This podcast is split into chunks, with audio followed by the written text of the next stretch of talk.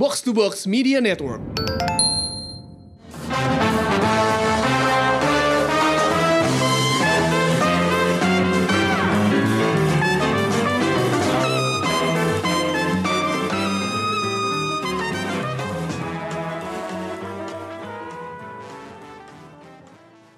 Selamat tahun baru pendengar Showbox. Jumpa lagi dengan gue Lisa. Dan gue Amy. Tahun 2021 semoga banyak kemudahan, ya banyak kegembiraan ya. Walaupun tahun kemarin babak belur ya lumayan ya. Jadi kayak semoga tahun ini uh, lebih optimis lah ya dikit-dikit. Kalau nggak banyak-banyak gitu. Amin. Gue cuma bisa eh, bilang tahun amin. baru lo Amanda, ngapain aja? Di rumah, Lis. Di rumah ya sama. ngapain ngapain lagi gitu. Ya gue tuh kayaknya me- the the clock strikes 12 tuh gue lagi nonton The Call bareng sama eh, adik gue. Jadi dia belum Oh. nonton, jadi gue nemenin dia kayak oke oke kita nonton The Call aja. Eh, Walaupun gue udah nonton gitu. Tapi kita dalam dua minggu terakhir ini nonton series yang seru banget ya di Mola TV. Judulnya Ya. Counterpart. Yes. Nah ini tuh daya tarik ta- utamanya buat gue adalah J.K. Simmons karena eh, dia kan bisa terkenal apa ya sangat dia tuh bisa tampil ruthless gitu ya ruthless eh, in a way maksudnya dalam karakter karakternya dia gitu Eh, dan di sini ceritanya adalah satu dunia yang punya cloningnya sendiri jadi eh, ada ada dunia lain nih di antara dunia yang kita lagi hadapin sekarang dan itu ada diri lo yang sama gitu ya namanya sama mukanya sama apa yang sama gitu ya cuman realitanya beda gitu Ya. nah itu eh, kayak mungkin universe yang eh, yang diceritain di serial eh, Counterpart ini gitu tapi sebelum kita bahas lebih lanjut mungkin dengerin dulu trailer dari Counterpart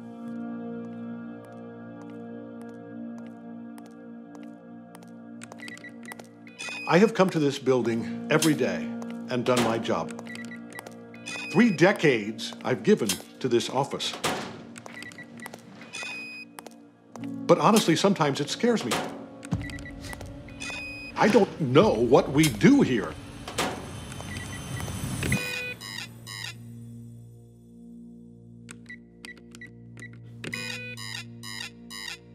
Have I done something wrong? Someone's walked in from the other side. The other side, I. Whatever you do, don't panic.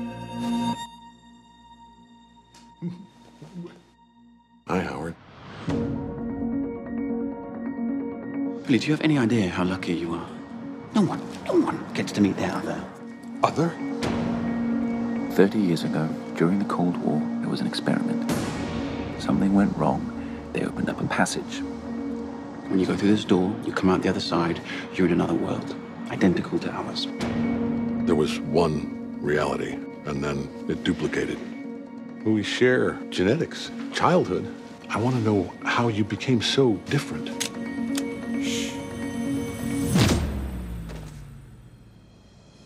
Oke Amanda ini tadi udah dengerin trailer dari Counterpart apa yang menurut lo paling menarik dari series ini Kalau buat gue sebagai pencinta film-film uh, espionage, uh, ini tuh tone-nya dari awal tuh udah menarik banget buat gue karena uh, it's a spy thriller series. Dan gue nggak banyak nemuin spy thriller series yang nadanya tuh kayak gini. Karena kan kalau misalnya kita lihat akhir-akhir ini tuh uh, gayanya tuh kayak uh, Born gitu. Uh, serial Born tuh udah ada. Terus uh, apa ya? Uh, ada sih uh, apa namanya beberapa uh, serial yang kalau menurut gue uh, mendekati tapi bukan. Contohnya Berlin Station Hmm. uh, itu yang main Richard Armitage. Terus udah gitu ada juga beberapa judul lain deh uh, yang mendekati uh, apa uh, spy thriller ala 60-an yang bersifat agak-agak Cold War Cold War gitu tapi nggak nggak persis gitu. Nah serial ini kebetulan dari sejak gue nonton trailernya itu kok udah feel-nya tuh udah 60 spy thriller yang uh, berlatar belakang Cold War dan ternyata gue baru tahu setelah gue nonton itu memang disengaja. Apalagi settingnya juga di Berlin. Dan Iya. ini kalau lu udah menaruh sebuah uh, setting sebuah uh, series atau film uh, spy di Berlin itu udah pasti autentik banget deh feel-nya. Jadi itu yang pertama kali uh, nge-grab gue. Tapi terus yang hal kedua adalah uh, penampilannya J.K. Simmons karena seperti yang lo bilang di sini dia nggak hanya meranin satu karakter ya. tapi karakter doppelgangernya dia juga dan ternyata mainnya wow bagus banget ya gue tuh kayak yang bisa beda banget gitu loh antara apa namanya karakter uh, dari dunia alpha yaitu dunia yang anggapannya adalah dunia kita sekarang dan dunia, dunia yang kita hadapin sekarang nih ya. Iya, dan uh, apa karakter dia dari dunia prime yaitu dunia paralel universe-nya gitu iya. istilahnya gitu. Hmm. Nah, itu tadi mungkin kalau lo bingung nyebutnya dunia mana nih yang yang ini dunia alpha tuh dunia yang kita hadapin sekarang nih kita hidup di sini sekarang. Nah, dunia prime itu kayak eh uh, realita lainnya, realita lainnya di mana, ya. nah ini nih, ini menurut gue yang paling menarik. Jadi di dunia Prime ini, kalau di series Counterpart ini kan rilis tahun 2018 ya, uh, uh, season pertamanya gitu. Ini cuma ada dua season. Uh, dulu pertama kali tayangnya di Stars gitu. Uh, abis abis season 2 kemudian sayangnya berhenti gitu ya. Padahal rating apa sih padahal approval di Rotten Tomatoes di mana tuh uh, angkanya tinggi-tinggi banget gitu. Mm -hmm. Nah, ini tuh sayang eh, ini tuh menariknya kalau lo tonton sekarang sebenarnya adalah apa yang terjadi di dunia prime di saat itu adalah yang kita hadapin sekarang yaitu sebuah pandemi global flu lagi ya kan? Jadi kayak waduh. gue, itu ketika gue lihat orang di mana-mana pakai masker terus lo lihat gak sih yang ada iklan bioskop iya, di mana iya, lo betul. harus itu gue pakai masker dan lo harus lapor ke pihak yang berwajib kalau lo tuh sakit atau gimana dan kalau misalnya lo gagal lapor itu dianggap crime karena lo membahayakan yeah. Ya. uh, kesehatan publik gitu kan. Itu menurut gue yang kayak excuse me, are we watching this now? gitu kayak ini tuh kayak baru terjadi, maksudnya filmnya, eh, seriesnya baru dibuat tiga tahun lalu gitu ya, and then now it's so relevant, gitu gue langsung merinding karena kayak what the fuck ini mirip banget gitu kan, dan uh, kalau tadi kita bilang dunia kita ini dunia alpha, kalau di film, eh, kalau di series counterpart, sekarang tuh kayak di prime-nya karena literally kita lagi ada flu dan semua orang mikirnya kayak siapa nih yang bikin flu ini kayak gitu ngerti gak sih? Iya iya iya. Jadi uh, secara kebetulan ada ada sisi itu yang menurut gue menarik banget gitu ya. Cuman mungkin kalau misalnya mau ditanya apa sih sebenarnya yang ceritanya ditawarin sama counterpart, jadi tuh sebenarnya kita tadi Amanda udah bilang soal uh, espionage gitu ya karena emang spy show itu uh, menurut gue emang menarik sih jadi kalau lo suka kayak Tinker Tailor Soldier Spy terus ada ada beberapa show juga yang disebut sama Amanda itu tuh bener-bener feelnya mirip karena kayak ya agak-agak gloomy terus dystopian gitu kan kayak hmm. dunianya tuh bener-bener dunia yang uh, muram lah gitu, muram gitu kan. Penuh Dan kerahasiaan emang, juga gitu. Iya, penuh rahasia. Lo nggak tahu siapa yang bisa lo percaya kayak gitu kan. Nah, nah terus lo bayangin aja cerita kayak gitu digabung sama kalau lo sering nonton apa sih? Kalau gue tuh dulu suka banget nonton Orphan Black. Hmm, iya iya iya iya iya. Di situ adalah dia jadi kan dia punya ini kan cloning gitu kan. Tapi kalau di Orphan Black tuh cloningnya cuma satu, Tatiana Maslani. Jadi hmm. berbagai macam karakter gitu kan. Dan lo nggak hmm. tahu kayak ada berapa kayak gitu itu tuh kayak makin lama seriesnya berlangsung tuh makin banyak gitu kan. Nah, yeah. ini tuh literally semua orang punya cloning gitu. Jadi everyone tuh has a double Uh, jadi emang aktor-aktor yang di cast di counterpart ini mereka dapat challenge buat jad, buat punya dua sisi uh, karakter gitu. Ya, nah, betul. Uh, kalau lo nonton sampai episode 8 aja, ini ada 10 episode by the way di season pertama. Lo nonton sampai 8 aja, lo bakal dapet reward adalah ini gue nggak nggak nggak nggak nggak spoiler ya by the way karena uh, ceritanya udah terjadi di episode 1 gitu. Jadi karakternya J.K. Simmons, Howard Silk ketemu sama othernya, ketemu sama uh, prime-nya gitu. Jadi ini udah dari awal sebenarnya terjadi gitu ya. Gue sama Amy sengaja nggak bakal ngomongin spoiler banyak-banyak di episode kali ini karena menurut kita lo emang bakal lebih enjoy nonton ini kalau lo nggak tahu uh, edisi spoilernya gitu. Ya.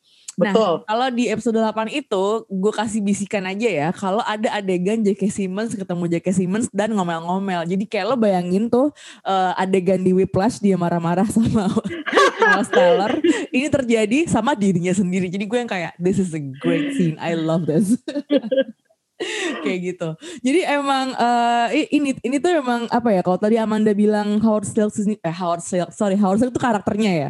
Hmm. Kalau kalau Amanda bilang J.K. Simmons tuh bagus banget di sini emang karena dia bisa nampilin dua sisi yang berbeda dan itu mainnya subtle banget gitu. Ya betul. Karena menurut gue dari segi cerita nih menurut lo gimana? Kalau menurut gue dari segi cerita ini tuh biasa aja. Tapi karena emang penampilannya si J.K. Simmons ini emang bagus banget, jadi emang berhasil ngebawa cerita ini jadi bisa dinikmati lebih dari seharusnya menurut gua. Iya, kalau gue setuju juga sih, karena hmm. sebenarnya hmm. uh, misteri yang uh, akan dikuak sama kedua Howard Silk, yaitu perannya si J.K. Simmons di ya. serial ini, hmm. itu tuh sebenarnya apa sih gitu kak yeah. gue nonton selama lima episode pertama gue tuh masih belum ngerti mm -mm. ini yang yang dikejar apa yang dicari itu apa tapi intinya adalah uh, ada sesuatu yang uh, apa namanya jadi yang pandemi itu uh, konspirasi uh, teori konspirasinya adalah itu disebar di dunia prime oleh agen-agen dunia alpha Yeah, Jadi yeah. sekarang dunia prime mau balas dendam.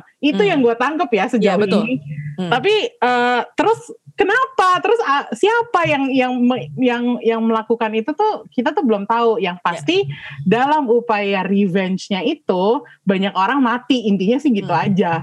Kalau yeah. menurut gue ya sejauh yang gue bisa tangkap ya itu. Dan makanya kenapa gue nonton ini rada slow nih karena gue masih uh, kayak apa ya gue masih mencari-cari sebenarnya inti ceritanya itu apa sih gitu dan ini kalau misalnya buat orang yang gak sabaran nonton itu ya udah tiga episode selesai bye gitu cuman kalau gue I stay for the performances karena uh, si siapa namanya si J.K. Simmons ini yang seperti Lisa bilang tadi bisa memainkan dua karakter yang sangat berbeda tapi mereka punya kemiripan gitu jadi mereka yeah. tuh masih apa ya you can you can still accept kamu bisa masih menerima bahwa dua orang ini adalah uh, dari DNA yang sama. Hanya aja pengalaman hidup mereka mungkin beda. Uh, di satu titik mereka uh, apa ya uh, terbelah gitu uh, nasibnya gitu. Yeah. Jadi yang satu jadi kayak gini, yang satu jadi kayak gini gitu. Mm. Contohnya dari pernikahan mereka aja deh. Kalau gue ngelihat uh, si Howard Alpha itu tuh sebagai orang a family guy gitu. Jadi dia Eh, nggak uh, ngejar karir, dia nggak ngejar apa ya? Oke, mungkin dia ngejar karir setelah sekian lama, tapi untuk selama 28 tahun pernikahan dia tuh dia he's a good husband, he's a loyal uh, family man gitu. Terus sementara Howard yang satunya lagi tuh justru kebalikannya gitu. Dia cerai sama istrinya gitu. Nah, ini tuh uh, dinamika antara dia dan keluarganya tuh sebenarnya jauh lebih menarik buat gue saat ini mm-hmm. daripada misteri yang ada gitu. Apa yang mau dikuak tuh buat gue jadi nomor tiga lah intinya yeah. gitu gitu. Yeah. Jadi emang uh, kalau lu kalau lu ngelihat kalau lu berpegang sama karakternya si Howard Silk ini ya. lo pasti bakal terus tertarik karena lo pengen hmm. tahu apa yang terjadi sama nih orang gitu. Ya. Hmm. Apalagi uh, kalau dikasih kalau kita boleh ngomongin protagonis dan antagonis gitu ya. Memang protagonis hmm. Howard Howard Silk dibanding antagonis Howard Silk, lo tuh kayak pengen rooting sama yang protagonisnya karena dia tuh emang yeah. dia tipe Amanda tadi bilang family man, baik, perhatian gitu-gitu kan. Jadi kayak lo ketemu di Other Howard tuh kayak fucknya orang sebel banget sih gitu. Iya betul gitu. Dan apa jadinya tuh kayak uh, apa namanya? Jadinya tuh kita tuh kayak dibikin uh, ini jangan-jangan yang yang mastermind semuanya tuh si Howard Howard Prime gitu. Karena kok dia ini banget sih beda banget gitu sama si Howard uh, yang alpha gitu. Tapi di beberapa saat di beberapa momen tuh bisa banget gitu. Dia kayak mengubah pikiran gue hanya dengan satu gesture misalnya atau the way he speaks gitu. Gak tau ya gue mungkin kayak maybe I'm reading too much into that gitu. Cuman gue gue uh, gue sangat rooting for Howard Alpha uh, dan sementara ini gue masih agak curiga nih sama Howard Prime. Yeah. Tapi masalahnya dia dominan banget sih gitu kan. Yeah. Jadi kayak mau nggak mau kita juga apa ya ter, uh, we are drawn by Howard yeah. Prime dalam caranya dia, wah lo badass gitu. Oke, okay, jadi emang itu sih, emang ini tuh counterpart ini banyak elemennya gitu. Jadi uh, ada spider, uh, utamanya dia spy drama gitu kan. Tapi dia juga ada, dia tuh alegori perang dingin juga gitu. Karena ini kan kabarnya eksperimen, eksperimen ini tuh karena perang dingin itu kan, eksperimen bisa ada cloning dunia lain ini gitu kan. Mm. Lalu ada juga uh, yang kecil-kecilnya gitu ya, kayak krisis pernikahan lah, apa yang kayak gitu-gitu. Jadi uh, memang itu sebenarnya menu-menu kecil yang bisa lo santap ketika lo nonton per episodenya gitu. Tapi cuman bigger picture-nya apa itu emang nggak langsung ketahuan gitu. Hmm, Tapi memang iya. uh, kayak uh, jadi kayak emang apa ya protagonis antagonisnya tuh lo jadi nebak-nebak. Jadi kalau lo di spy drama biasanya lo kayak wah dia ketahuan nggak ya? Kalau ini lo nebak-nebak ini siapa ya? Ini tuh kayak isi the betul. ngerti gak sih? Walaupun Iya, kalau lo iya. nggak tahu kan mana yang baik mana yang bener gitu di antara Mm-mm. prime atau alpha kayak gitu. Jadi eh, itunya nggak ketahuan. Jadi emang lo cuma eh, lo bisa ngejudge tuh per episode aja gitu. Jadi oh yaudah di sini dia kayak gini. Terus ntar nextnya dia ngapain kayak gitu kan. Dan eh, yang bikin seru juga adalah ketika ada agen-agen yang nyebrang dunia. Jadi kalau di counterpart itu ada istilahnya the crossing yang emang lu tuh nyebrang nih dari prime ke alpha, dari alpha ke prime. Jadi they have their own like system gitu ya, which we don't know a lot karena bahkan orang-orang yang bekerja di jabatan tinggi di uh, dunia dua prime dan alpha ini aja mereka bahkan nggak ketemu kan sama uh, bos-bosnya gitu. Kalau ketemu Iya. tuh mereka lewat kayak interpreter yang lewat ngomongnya pakai mesin itu loh kayak agak-agak aneh deh. Pokoknya gue yang kayak lah terus berarti kita nggak tahu nih siapa orang di atasnya gitu. Jadi bener-bener apa ya? Bener-bener ya kalau lo bilang alegori dunia yang sekarang dari perang dunia dari perang dingin ya bisa juga gitu ya. Cuman emang penciptaan dunia yang distopianya ini menarik banget sih kalau menurut gue. Tapi ada nggak yang lo kurang suka dari counterpart? Yang gue kurang suka tuh eh, jujur aja itu yang tadi lo sebut Liz Eh, banyak banget unsur-unsur elemen-elemen yang eh, bisa kita eh, bisa kita fokusin tapi ternyata tidak tergali sebegitu dalam gitu. Jadi Hmm. kalau maksud gue contohnya ya itu ya yang lo bilang seperti the crossing itu. Eh, kalau menurut gue world buildingnya agak belum terlalu mateng nih di season 1. Gue nggak tahu, gue belum nonton season 2. Jadi gue berharap season 2 bakalan lebih uh, clear lagi world buildingnya. Dan jadinya tuh kayak apa sih, kenapa mereka harus pakai visa gitu contohnya untuk crossing. Dan kalau lo mau menyelundupkan orang, bagaimana caranya lo nyelundupin orang kalau misalnya crossingnya hanya satu dan Hmm. harus melalui uh, Iya. apa namanya um, yaitu uh, petugas-petugas visa itu imigrasi lah ya Iya. istilahnya Itu kayak, tau gak sih gue nonton ini tuh inget Ministry of Magic. Karena lo inget gak sih mereka harus iya iya iya awal mereka kayak harus ganti baju udah gitu kayak Iya. harus masuk ke kayak masuk masuk ke toilet gitu ya iya ke toilet terus yang kayak loh kok ini kayak Mr. Weasley sama Harry Potter gitu jadi enggak sih Iya. cuma kayak awal-awal sempat ada rasa kayak loh kok ini agak-agak kayak Ministry of Magic ya gitu nah tapi masalahnya kan mereka juga punya embassy gitu loh terus Yes. itu di, di setupnya bagaimana jadi ya Iya. Kayak terus udah gitu yang yang bikin gue rada pesimis adalah gue tadi baca interviewnya si showrunner Justin Marks Hmm. Uh, dia bilang itu memang sengaja kita tutup-tutupin. Jadi Hmm. untuk membuat penonton makin penasaran. Gue tuh paling sebel kalau misalnya ada acara yang melakukan hal itu. Maksud gue, ya kayak gue kasih tahu aja gitu kan Iya iya, maksud gue kasih tahu aja. Gue juga nggak bakalan spoiler kalau misalnya lo bilang itu spoiler gitu. Maksud gue, eh, ya gue berharap eh, kayak world buildingnya lebih jelas aja sih dan mungkin kayak oke kalau misalnya lo mau nampilin satu elemen kecil, ya I hope nggak cuma berhenti sampai di situ. Kayak Ya. mungkin ada tambahannya. Yang gue rasain sekarang tuh kayak contohnya Udah ini spoiler gak ya? Kayak ada beberapa beberapa eh, manusia Ya, dan ya. doppelgangernya jangan yang disebut namanya Iya iya iya, yang hidup bersamaan, yang hidup dalam satu rumah.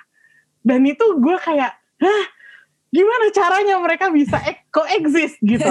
Dan sepertinya itu mereka share share their partner. Jadi Iya, maksudnya kayak like a polyamorous thing. Iya. Dan maksud gue itu mungkin ya it's fine. Gue sih nggak nggak masalah dengan unsur polyamorousnya itu. Cuman gue kayak itu terasa seperti bait aja gitu loh, kayak dilempar. Tapi abis itu nggak ada penjelasannya lagi. Ya Iya, udah iya, gitu. Dan itu ag- agak-agak bikin gue agak-agak kesel gitu aja sih. Iya, iya.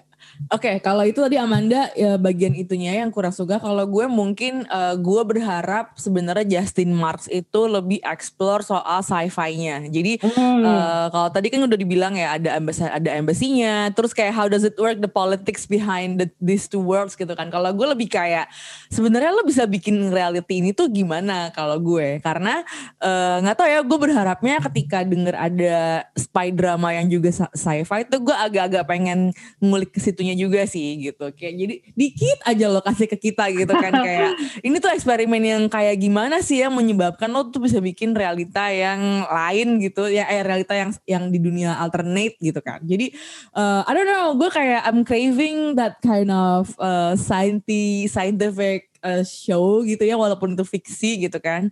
Kayak pengen aja gitu uh, dan kayaknya uh, pas banget ketika lo tuh udah ngomongin misalnya di sini ada pandemi. I don't know, mungkin karena kita baru dari 2020 ada pandemi belum sekolah belum kelar. Jadi kayaknya we could use some science juga walaupun cuma fiction gitu kan. Maksudnya itu bakal jadi elemen yang menurut gue bisa memperkaya ceritanya banget gitu ya. Cuman mungkin mereka emang lebih fokus ke uh, diplomatik apa hubungan diplomatiknya gitu kan. Karena emang kalau yang gue lihat mereka bolak-balik nih ketemu, terus meeting, terus ngobrol yang bener-bener apa ya diplomasi lah gitu ya antara dua belah pihak kayak gitu.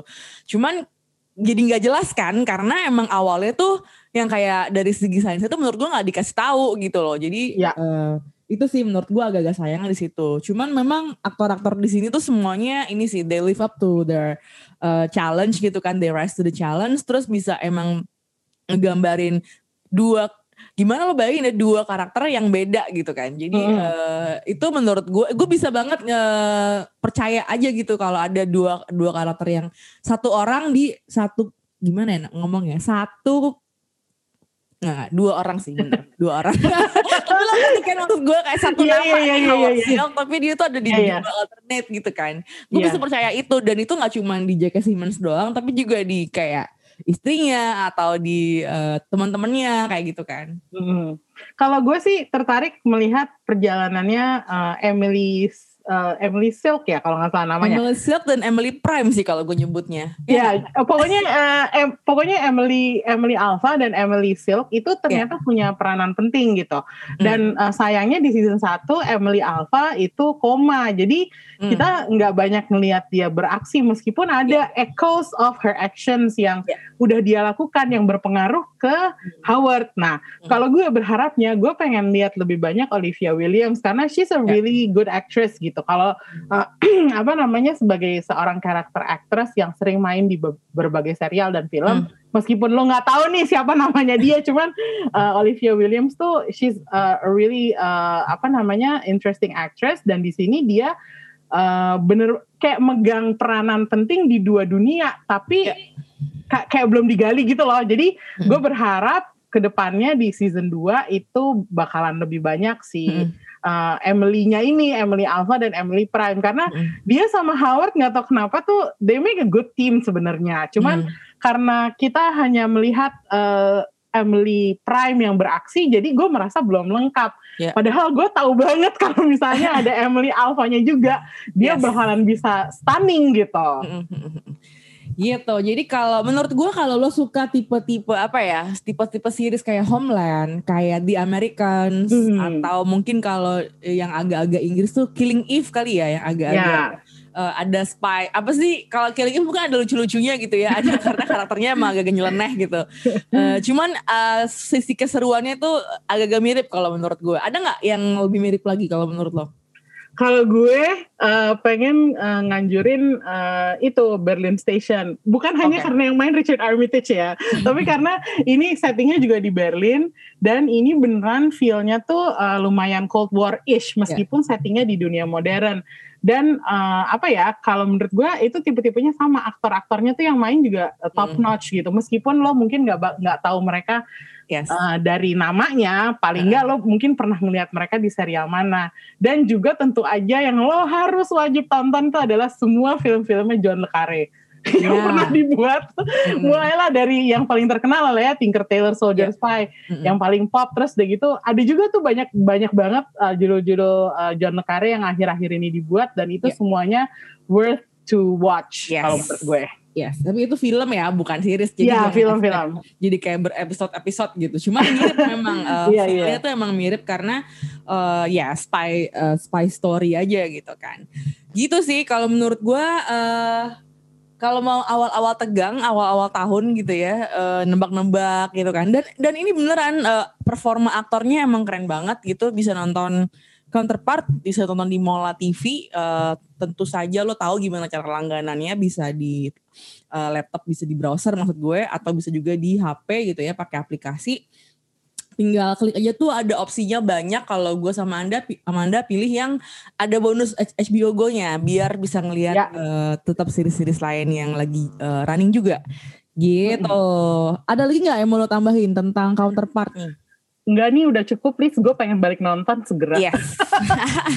Jadi eh, itu aja obrolan kita minggu ini. Eh, tahun 2021 semoga kita makin ini ya, makin banyak tontonan asik gitu. Karena walaupun kita masih agak ragu nih soal eh, ke bioskop kayak gitu kan. Cuman kita udah bahas nih di akhir tahun kemarin ada banyak banget yang bisa kita nantikan sebenarnya di 2021 gitu. Eh, jadi tungguin terus Showbox setiap minggu. Eh, harinya mungkin beda-beda ya karena kan kalau lo nonton series ada yang launchingnya Rabu ada yang launchingnya Sabtu gitu kan. Jadi eh, pokoknya kalau kita udah kelar nonton langsung rekaman buat Showbox gitu. Thank you banget udah dengerin Showbox sampai akhir. Sampai jumpa minggu depan. Sampai jumpa bye bye Bye.